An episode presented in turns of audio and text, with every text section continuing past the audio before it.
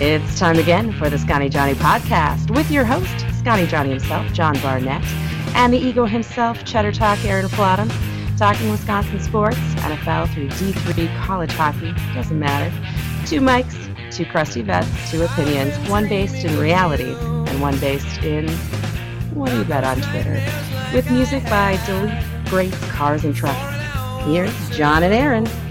Welcome, welcome, one and all. Welcome into the Scotty Johnny podcast. I am your not so humble host, Jonathan Barnett, and I am not joined by Aaron this week. Uh, Aaron is uh, is elsewhere this week, so you'll be getting a, a John solo version of this podcast. Um, yeah, so it'll be an exciting time here. We don't have any of the usual fun banter up here, but the best thing to say is welcome back to everybody. Uh, welcome into what is now officially season four of the Scotty Johnny podcast. We start our season uh, essentially at the beginning of the preseason for the Packers because this is, for all counts and purposes, a Packer centric podcast. Uh, as it talks about Wisconsin sports, the center of all Wisconsin sports is still the Green Bay Packers, with everything else kind of behind it. As they they do say, uh, Wisconsin is a is a drinking state with a football problem. So uh, we're going to get into Green Bay Packers obviously right away. Uh, once we can start getting into Badger stuff a bit more, we'll get into all of that. But uh, great week this week in Wisconsin sports. Great to get back to football. Uh, great to start seeing uh, the Brewers again and continue to have great success. But we'll, um, again, thank you for joining us. And I'd like to tell you that, of course, you can follow this podcast on Twitter. Uh, you can follow us. It's at Scotty Johnny Pod. You can also follow me personally at Not So Humble Host. I tell it to you right off the beginning of the show every week. It should be easy enough to find out by now. Uh, also, Aaron, if you want to follow Aaron, you can follow him at Cheddar Talk. Uh, that's an easy one to remember too. It's at Cheddar Talk, cheddar like the cheese, and talk like what you do with your mouth, as Aaron so uh, so eloquently describes week in and week out when he is here with us. Hopefully, we'll have him back next week. I believe he's just gone for the one week for um, some military training he's doing. But anyhow, let's get right into it. Let's start talking. Uh, start talking Wisconsin sports. We'll start off with Green Bay Packers in what we like to call our main event. Starting things off with the main event. All right, so for the main event, like I said, we've got Green Bay Packers. I mean, it's preseason. So that's the first thing we want to say is we're going to throw this all out there and the idea that first off, this is pre-season. I had to explain this to several Bears fans on Twitter this week. I mean, they were very stoked about the idea that the Packers lost a preseason game. In a game where the Packers didn't start their top running back, um, even AJ Dillon only had one rush.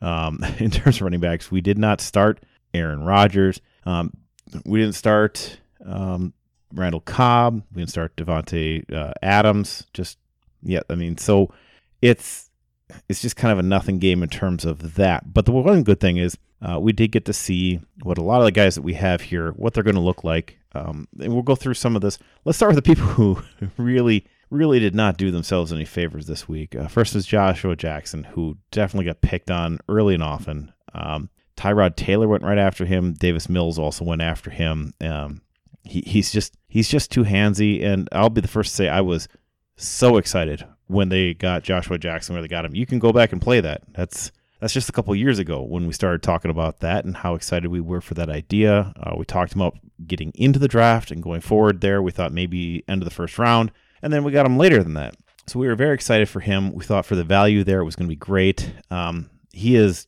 just falling further and further behind. He's uh he's not going to pass uh, up uh, the the rookie Stokes. He's not going to pass up obviously Jaire. It doesn't seem like he's able to get past Kevin King, who is also unavailable generally speaking. Uh, so you know, Josh Jackson got a lot of look this week and just didn't turn it into anything. He just didn't look like he was anything other than the guy who can grab onto people and hold on. Um, his ball skills just have not been able to show through in the way they did at Iowa. He was definitely a guy who could find the ball. Um, he's been just handsy and not quite as quick as what he looked like uh, when you're watching him in college, I guess. So that's a uh, that's a disappointing look there in what we had. Uh, other than that, the the uh, those who did start on the offensive line, Runyan looked all right. I mean, we're still good with Runyan. He still seems to be all right. It was nice to see Josh Meyer out there on that starting line. He looked good. Um, but uh, Nijman, uh, he, he did not look like he had it. It was kind of, it was a rough game around the tackles in, in both regard, uh, just because the the strip sack fumble that happened that, that was a quick play that came fast off that edge uh, and if you want to talk about what Jordan Love in that play, and we'll talk about more of him later, obviously, but he is trying to climb that pocket. Maybe he should have climbed a little bit more, um, but maybe he just doesn't expect his line to give up that quickly around the edge. He just got just just beaten around that edge, um, just, like he was walking past him. So that was that was definitely hard to see some of that. But I'll, I'll say this: now that we start moving into some of the things that we did enjoy about this game, things that went well, um, he uh, Jordan Love definitely looked comfortable in that pocket. I mean, it wasn't always a clean pocket. It wasn't always a good pocket. He never looked beat. He never looked lost. Um, yeah, there's the one play where you say, well, he's got the arm confidence, where he, he did throw to double coverage. It's not a great read, but he thinks he can make that throw. And when Aaron Rodgers makes that throw, you don't say, wow, that was a dumb read, but he pulled it off. You say, wow, that was incredible. And in all fairness, I guess if you look at it, Amari Rodgers kind of short arms and doesn't quite get his hands to that ball, and he could have caught it. Uh, I mean, that would have been a rough catch. He's got a lot of wash going on around him, and a guy coming up from behind. That would have been a really great catch if he'd have gotten that. But it, w- it was a good throw. The, the the the spot on that ball was where it could not be picked, and it was only going to be Amari or nobody. Um, again, let's let's not overstate how great this was. Okay, let's not say that that uh, we just saw our you know fourth Hall of Fame quarter, quarterback because you know I guess our fifth. Um, I mean, so there's there's Herber, there's Favre and Starr already in. Our fourth will be Rodgers. Let's not say that we're going to get our third in a row, our fifth overall by just having this guy. Jordan Love looked nice. He, he I mean, he ends up with a 110.4 rating. I mean, that's really nice. Um, if he could do that in a regular season game, because again, these aren't regular season games, they don't matter but he completes 70% of his passes. I believe 70.5%. He's 12 of 17 for 122 yards, uh, one touchdown, no picks. Uh, he had the one fumble. That's absolutely not on him. Uh, just absolutely not. Um, but the the comparisons already with the preseason Bears fans who are out in force and fantastically out in force. Uh, we're saying you know Justin Fields is already a Hall of Famer. Um, and you can't like it's ridiculous to compare him. I was like, well, Jordan Love was playing against ones um, which Justin Fields was not. Justin Fields did not start that game, but he played into the third quarter, whereas Jordan Love was done at the end of the second quarter. It was just done. He was not playing third teamers. Um, and if you look at it as a pro or as a per stat basis, uh, Jordan Love threw less passes, so he had less total yards passing, but he had more yards per attempt. Um, yeah, he had one touchdown. and He didn't have any rushing touchdowns, which you know whatever. He had a higher rating. Uh, he had a better completion percentage than Justin Fields, and he was playing against ones and twos as opposed to threes and fours, or twos and threes, I guess, whatever. So, I mean, the big thing though is that neither of those things means anything. Not really. All it means is you got a guy who's competent enough that he can learn a system and play it. Now, the big things to remember are they don't really do the blitzes that much. Like defensive coordinators, they will blitz. They will definitely blitz in these games, but they're not they're not really putting you forward their their hidden packages. They're not disguising their coverages in any way because they don't want to put it on film just yet, even though you know what it is really. But they don't want to put it out there at this time because they want to evaluate how their players are doing in a in a head up type of scenario. They're evaluating more than they are winning. So that that's the big thing. Is like you didn't see a disguise coverage when it looked like cover two. It was a cover two. When it it looked like they were bringing the middle linebacker, that's definitely what was happening. Um, there was nothing there. So when even when like Justin Fields, for whatever reason, he decides to put this out there into the ether, says, you know, asked if the game is slowing down for him. He says, actually, it was really slow out there. like, no, Justin, this was a practice, man. Like, you gotta, you gotta settle yourself down. You can't be talking like you just did something. All right. And I'll, I'll say this too. And I think Aaron would be fully on board with agreeing with me on this. Um, Justin Fields hasn't done anything. All right. So we don't know what he is. But what that also means is you can't say he's garbage. All right. We can't say he's terrible. We have no idea what Justin Fields is or will be. He could be good. He's definitely got the tools. It'll just depend on kind of what goes on from this point on. But the evidence we have so far is Jordan Love and Justin Fields can both play very competent preseason games. Now, if we cared about winning preseason championships, that would be awesome. But we'll see what happens as it comes up later. Uh, the big problem is, of course, that Jordan Love got hurt in this game. I hurt his shoulder on that play where he was, um, where he the strip sack occurred. He hurt his shoulder. Sounds like he will miss some time uh, in in camp this week. I don't know that we know if he's going to miss any actual like preseason games, but he's not going to be playing uh, at least in the early part of this week, and we'll see. The the good thing is at least there's no structural damage. But again, there there will be some time he's going to miss here. But the the good thing, if you're looking at this as a Packers fan, the best part is he looks confident. He looks he looks like he understands what is going on in the offense. He's making good reads. The throws are mostly there. There was just that one play where he very definitely farved it by, you know, I mean, he went you can tell everybody is moving off to the offense's left. He's supposed to turn, step with his left foot, come out and get that handoff fake. Okay, you know, coming off, turning backwards and to his left. He steps with his right foot back, turns, and shows the ball like he's faking the handoff, but there's nobody there. And normally you'd have a nice rounded turn then back towards uh, your right hand side with that left step, come around, and then you would turn, open up, you know, you got your left shoulder pointing, you're looking down the field, you're moving in the direction you would rather be if you're rolling out. And of course, that's also where the backside uh, H back is rolling out to that side of the field. Tight end comes across to that side of the field, and then Funchess goes deep.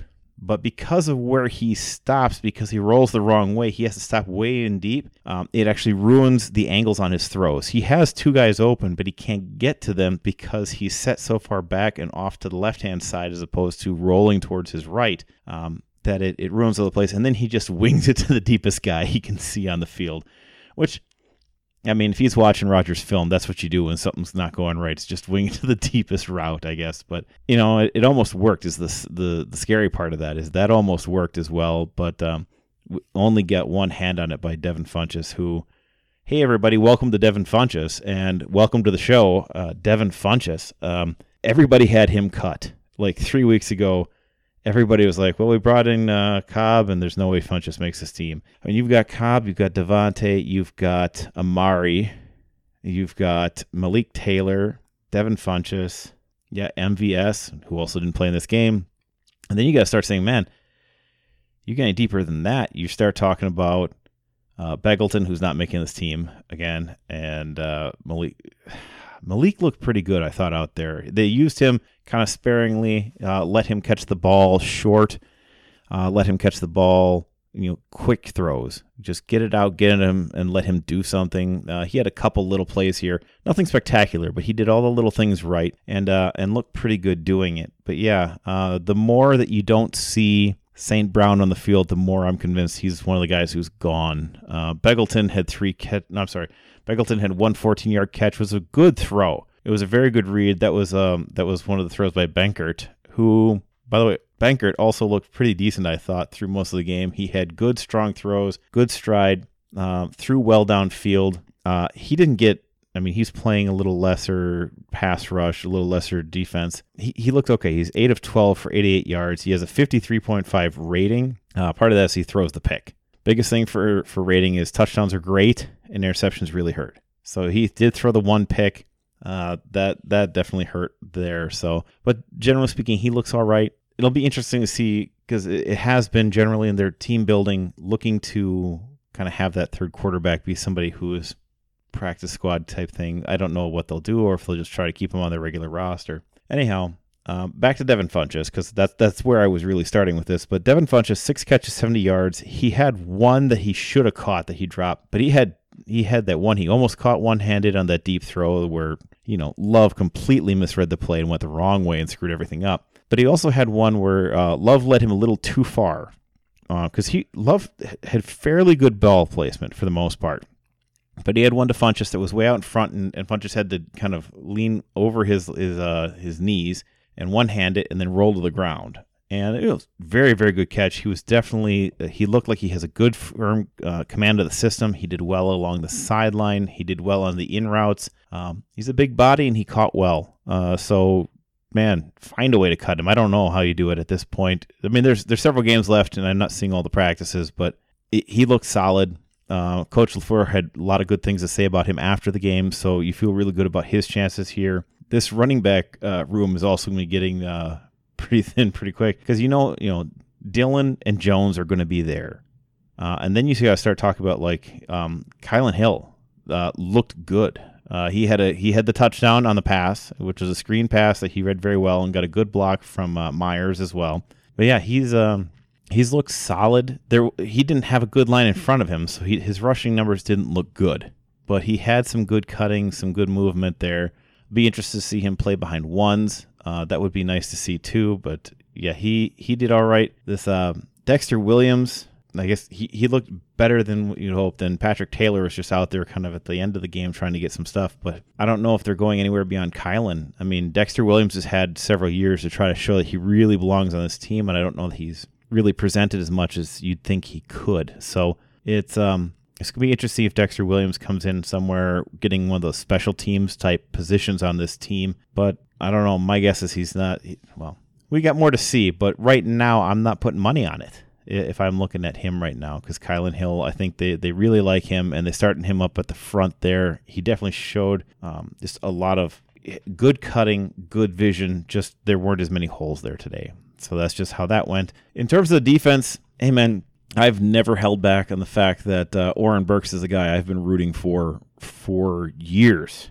Um, I was very happy when they drafted him out of Wake. I thought his tool set, his skill set, um, was great for what we can do with somebody who would be a very athletic inside the backer. Um, he he played outside backer before. He played inside backer. He played safety when he got to Wake. He's got great speed. He's got um, great agility. He played really well yesterday. He held edges. He moved. Um, he if he could have, I guess, re- read and reacted a little faster, I would have been happier.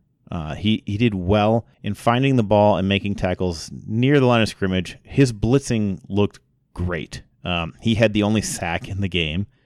Uh, he had another play where he he did get right up the middle uh, very very quickly and uh, ended up making some good defensive plays. He had two different tackles for loss. Uh, he had another quarterback hit, which was called a penalty, which was not. It was it was a terrible call. He got he got there. Well, I'll walk that back slightly. Not a terrible call, but it's the wrong call. He didn't hit him in the head, but or the shoulder. He hit him in the chest. I guess the thing to say is it's it's the NFL. You can't come anywhere near a quarterback's head. If you're going to hit him, you got to do that thing where you don't come and land on him. You got to make sure you're coming at the quarterback, wrap him up and roll through him. Okay, like roll to the side kind of look. You go put your shoulder into him and then fall to the ground and just pull him with you. You can't see me, but I'm trying to to show you. Obviously, it's just not going to work, but that's you know, it's just that feel that you get. You know, get him wrap high and then you know pull and roll as you go through, so that you land and pull him with you, rather than that uh, that old traditional lie. You know, run through him and drive him down. Kind of the uh, the Anthony Barr we would call that now, I guess. Just you know, try to keep from landing straight on him and hitting him towards that chest you know that's just it's not going to it's going to be called i guess it's not going to be allowed it's one of those things that's going to get called Oren Burks, though, for getting the chance to start today, um, we got to see mostly, uh, I think, Harris and uh, and Burks out there to start the game, and then uh, Ty Summers came out there towards the end. But yeah, Burks, when he was out there, he was moving the ball well. He played well at the line of scrimmage. His coverage was pretty good. I mean, not like incredible because they mostly had him in kind of zones towards the middle, watching uh, late releasing backs and such.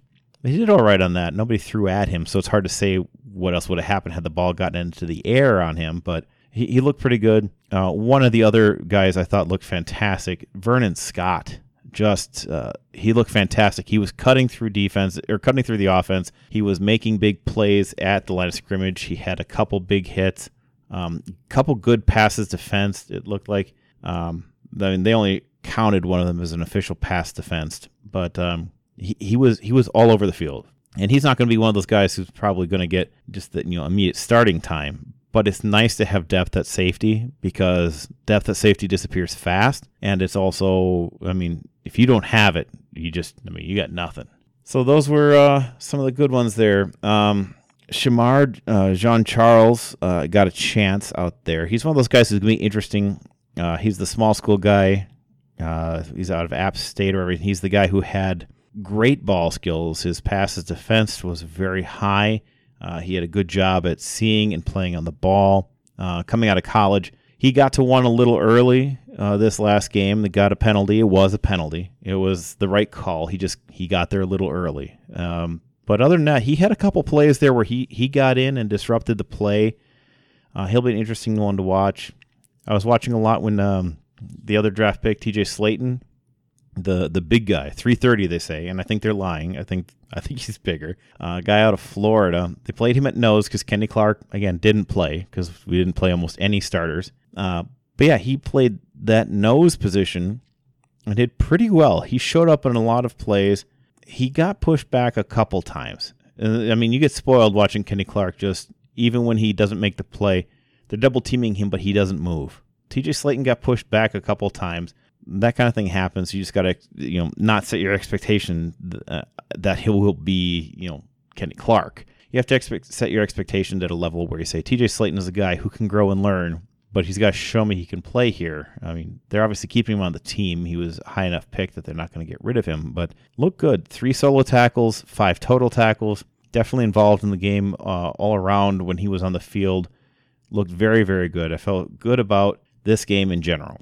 Okay, so I mean, like the the big things are it looked it looked good. They looked like they knew what they were doing. Uh, this looked like a confident team. They didn't play basically any starters, any of their actual starters. Their offensive line was basically all sitting except for Myers. Uh, started Jordan Love, but he was also throwing to Funchess and Malik Taylor and Jace Sternberger, who actually did look very good here too. I'd say for that. Um, and it's not a good team they were playing but you know they didn't play any of their starters. And again, the final just doesn't matter.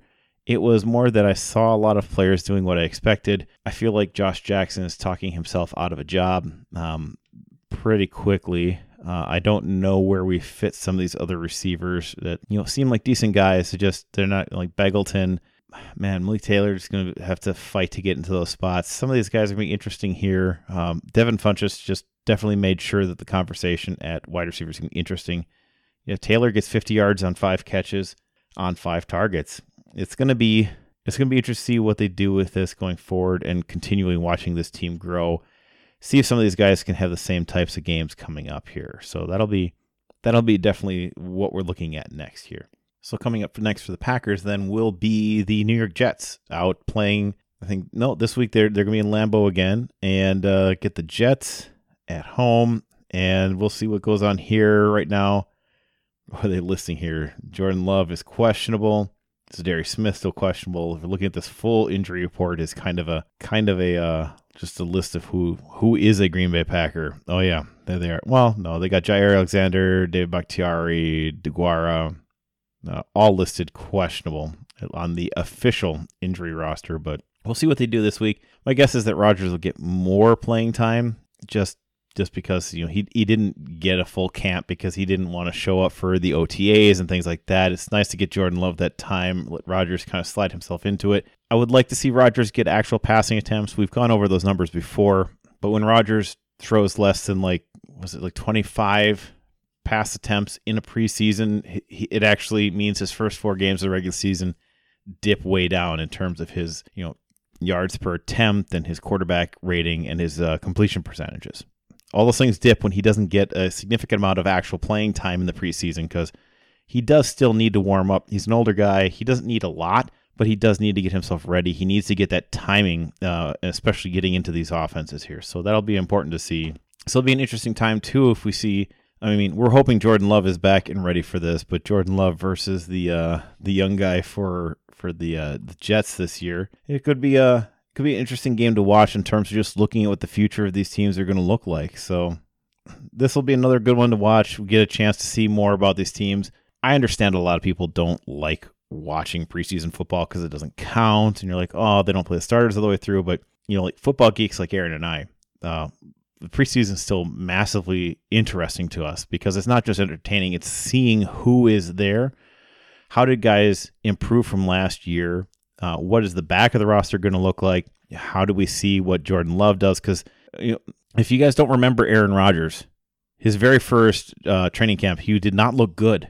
He didn't look good at all. Uh, his, his, preseason numbers were terrible that year. And in fact, uh, the second year, I believe he only had the one game over a 100 rating.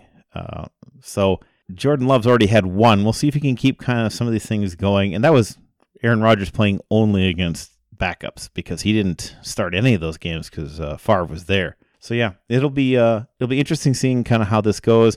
We're not saying again that Jordan Love is going to be Aaron Rodgers or that he's going to be great even, but he's shown us he might be all right. Um, it'll be interesting to see how this goes. Uh, there'll be a lot of young players on this Jets team because they they rebuild every two or three years, it seems now at this point. So we'll see what they do here. They got a young, interesting receiving corps. Elijah Moore, interesting guy we saw there. Zach Wilson as well. It's going to be a good group. Well, and Moore's injured, but I mean, like we'll see what they look like here. It'll be an interesting game to see what this looks like here. So next week, Jets uh, at Lambeau Field should be a good fun one to watch here on the uh, 21st.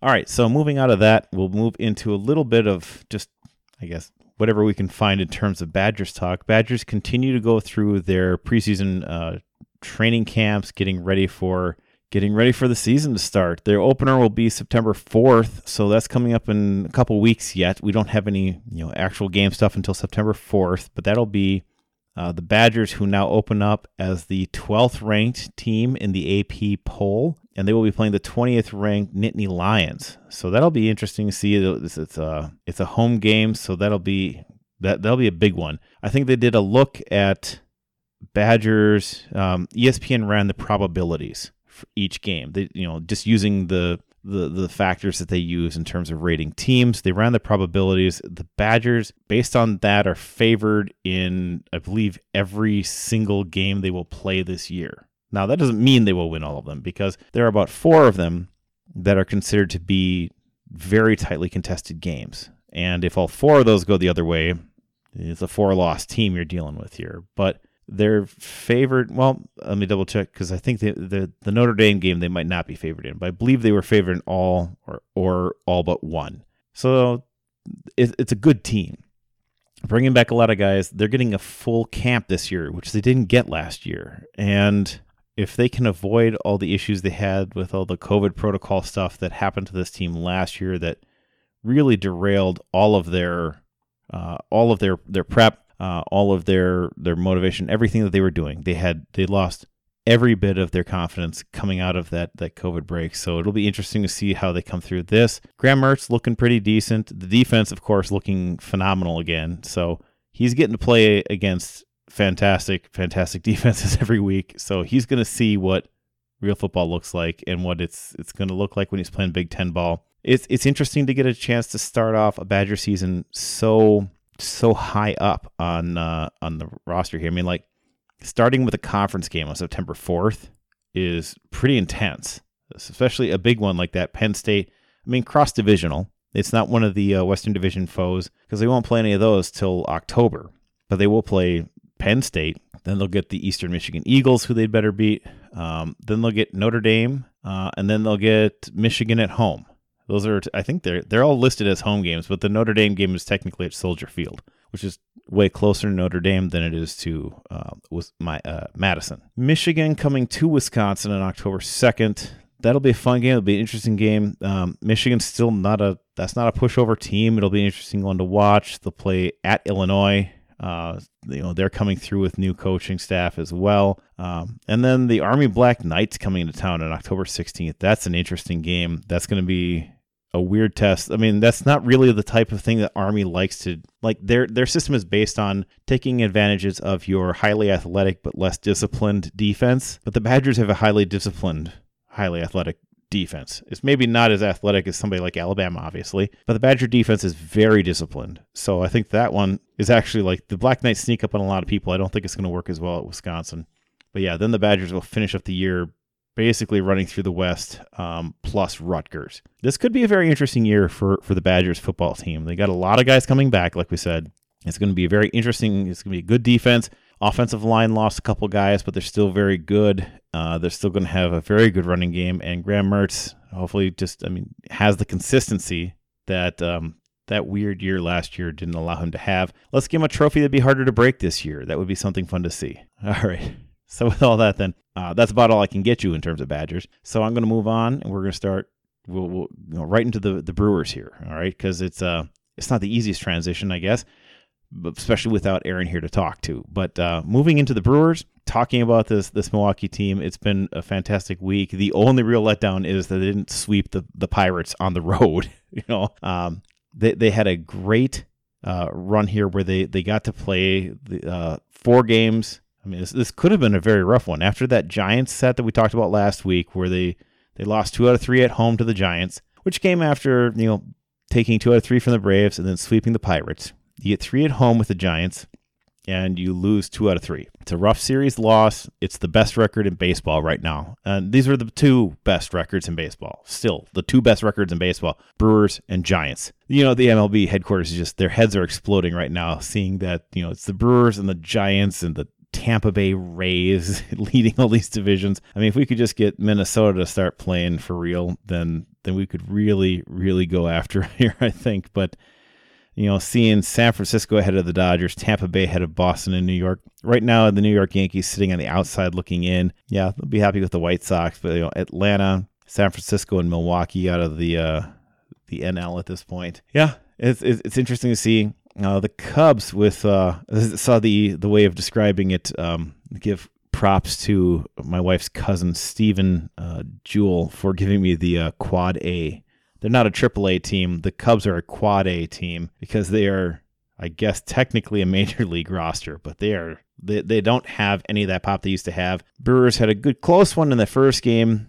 Uh, after they had to have a doubleheader there on the 10th, they get the 4 to 2 win, then the 6 to 3 win, then a 10 nothing win, and then the 17 4 win. Just to get you ready for football, the Brewers drop uh, two touchdowns and a field goal on a hated Bear themed Chicago team Yeah. so Bears still suck. Cubs still suck. Brewers take four straight at Wrigley. Brewers are up 13 to 3 in the Cubs uh, season series right now uh, and have outscored them. Was it um, 106 to, I think, 40, no, 53, I believe. That's that's an intense amount of, of, outscoring for one team on your roster. I mean, they've the Brewers have had, I believe, f- uh, four games now where they've scored double digits against the Cubs. The Cubs did it to the Brewers twice. They got a 12 and a 15 game one, a 15 run game, pardon me. But yeah, uh, the Brewers have done it four times. The Brewers have never been shut out by the Cubs this year and have shut out the Cubs two or three times. So yeah, it's it's been utter domination of the Cubs. So if anyone who wants to say like, well, you just beat a bad Cubs team, the Brewers had a winning record against the Cubs before this started. You know, 13 and three against the Cubs now. Take away these four, nine and three. The Brewers were beating up on the Cubs all year long, and they just continue to do so. It's just it's just far more obvious now. They still got a couple left here. I think they got three games coming up in September with the Cubs. The biggest thing for the rest of the year is going to be the Cardinals. They're going to be playing a lot of games against the Cardinals. I think they said something like 13 left or something like that. They got a three game set coming up here with the Cardinals this week. Uh, that'll be the last time they play the Cardinals this month. Look at the Nationals, who are without now um, the best hitter on that team and their best pitcher. Then they'll get their last series against the Reds coming up. That'll be interesting to see. And then the Giants to end the month and begin the month of September.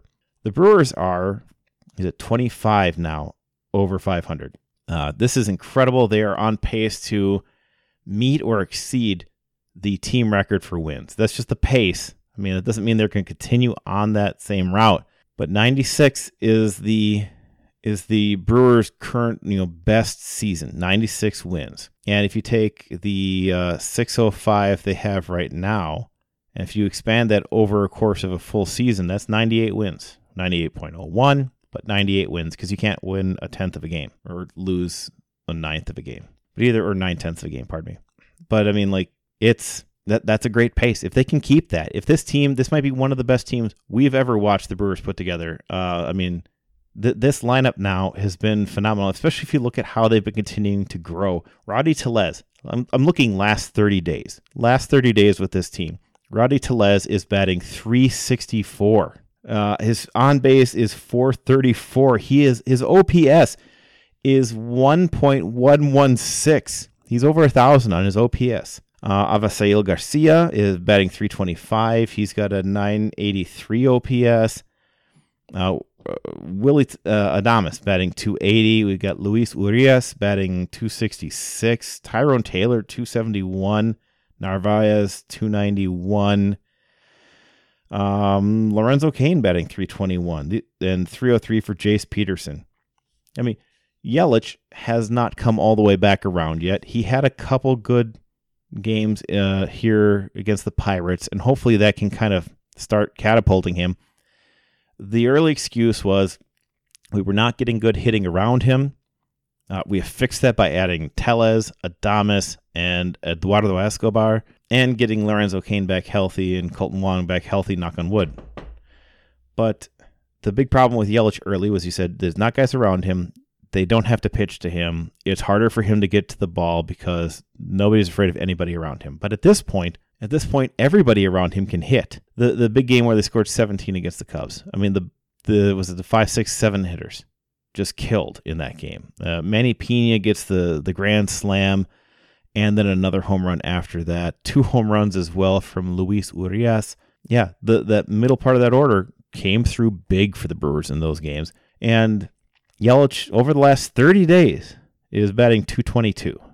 Uh, so it's not fantastic. He hit better in that last series. So you, hope maybe this is the point where he turns it around. If I say the next, the last 15 games, and I start looking for where is he on here. Give me one second here as I try to pull these all up too. But I'm trying to look through just everybody in just the last 15 days. Uh, we're still not seeing big numbers out of him, but it's just he's got to start finding a way to turn some of this around and finding ways to um, just get on base and feel more comfortable and more confident with what he's got. So either way, you would love to start seeing Christian Yelich hitting a bit, bit better than what he has. I just think he hasn't had the numbers over the last 15 days either to even qualify. I guess he does have. Yeah, I mean he's got 15 strikeouts last 30 days. Yeah, uh, walked four times. He's got 12 hits, so he's got more strikeouts than hits. So, yeah, it's just something where you get you start getting a little concerned about it. You'd really like to see Yelich pull through because if he could really get hot again with the roster that's around him right now, this might be the best team in baseball. So that's that's the biggest thing waiting for us here. The starting pitching has been just lights out, just incredible. It's it's ridiculous to think about how good this pitching has been for this team this year. The good thing is coming up in the Cardinals, where I think if any Brewers fan, if you're looking at this now, you say just the Cardinals always kind of scare you. They're a bugaboo, you know. They're just they're one of those teams that no matter how good your team has been, it's going to be that that feeling that they're the one that's going to just mess you up somehow. They're going to ruin something for you here. Uh, just make it they're gonna they're gonna end your season somehow. You just get that feeling when you start playing the Cardinals, and it's just from just years of it happening to you. Uh, they've definitely been able to put together good teams, and you've had the inability to have the consistency they had because you know they make a lot more money than you. But this team looks really good. I think this team can continue to to put forward and beat the Cardinals here. The best part is it'll be Burnes coming up on Tuesday against Wainwright, and that's that's what you want. I mean, that's a pitching matchup. I'll tell you that. Uh, that's that's going to be an incredible one to watch. Uh, 3:45 tomorrow or today, depending when you're listening to this. Um, you're not going to listen to it on Monday, I guess. But then on Wednesday, on the 18th, Freddie Peralta against uh, Flaherty, and then Woodruff to end off the series. So you get the th- the big three right in a row to play the Cardinals here.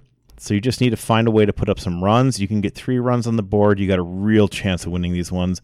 Uh, Cardinals got a couple hitters, but they don't have the up and down the lineup that uh, that the Brewers have. So you're hoping you can get the you know bat on ball and just drive in some runs and start making something happen and um, keep the Cardinals from really getting after you uh, by by putting things together and lining up a couple hits in a row, have a, one or two big innings.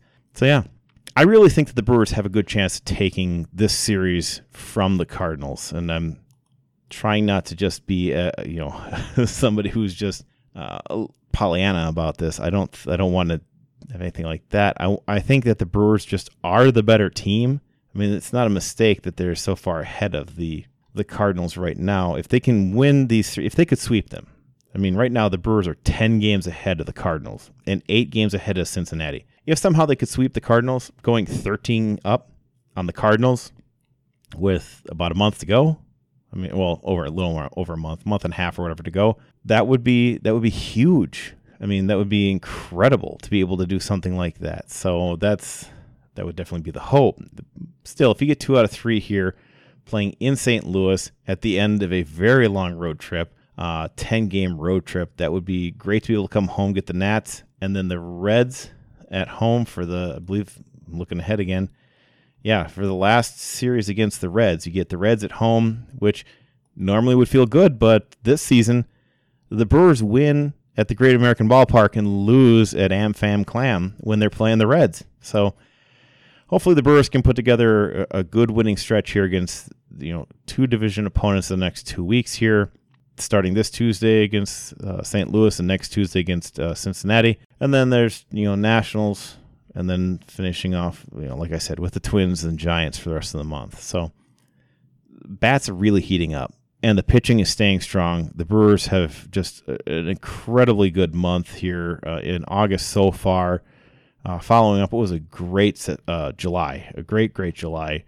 Uh, took six. Let's see, they've taken eight of their last nine against the Pirates. Uh, won a series against the White Sox. Won a series against the Braves. Then you know, only series we've lost in quite a long time is the Giants series.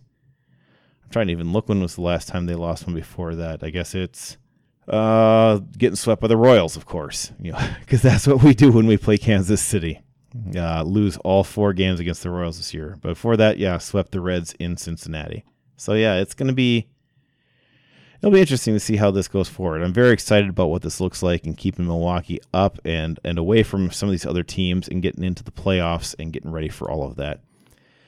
That all being said, that's basically where we are this week. Um, I'm sorry that we didn't didn't have Aaron for you this week. Hopefully, we have him back. I can't remember if I've confirmed that he's here next week. Otherwise, we'll we'll look to see if somebody else can join us. Maybe we'll see if somebody else can join us talk Packers anyhow. But uh, getting into that second game of the preseason where maybe see a little bit more time from the starters, or in the Packers case, any time from your starters.